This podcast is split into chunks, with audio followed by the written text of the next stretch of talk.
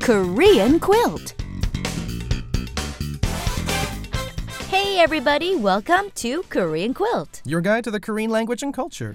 Okay, today we're going to learn a similar expression to yesterday's. Instead of asking for a refund this time, we're going to ask if we can return something.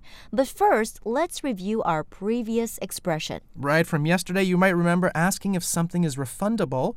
환불됩니까? Perfect as usual, Richard. Okay, now for today's expression, 교환할 수 있어요? Can I return this? Right, and actually this might be a little more useful because this happens a lot more in Korea. 교환할 수 있어요? Can I return this? Yes, this expression is especially useful for clothes. When you buy something and the size is wrong or the color isn't quite right, then it would be nice to be able to return it for another one. So before buying something, make sure you ask, 교환할 수 있어요? Can I return this? Right, so in our sentence here, 교환 means to return and 할 수 있어요 is the verb pattern for can I? Okay, let's practice. Excuse me, can I try this shirt on? No. okay, I'm sorry, you can't. Okay, well, if I get it, can I return it if it doesn't fit? 교환할 수 있어요? Of course. Let's try this another one, okay? Okay. Excuse me, I want to get this hat for my fiance, but I just don't know if she'll like the color. Can I return it later if she doesn't like it?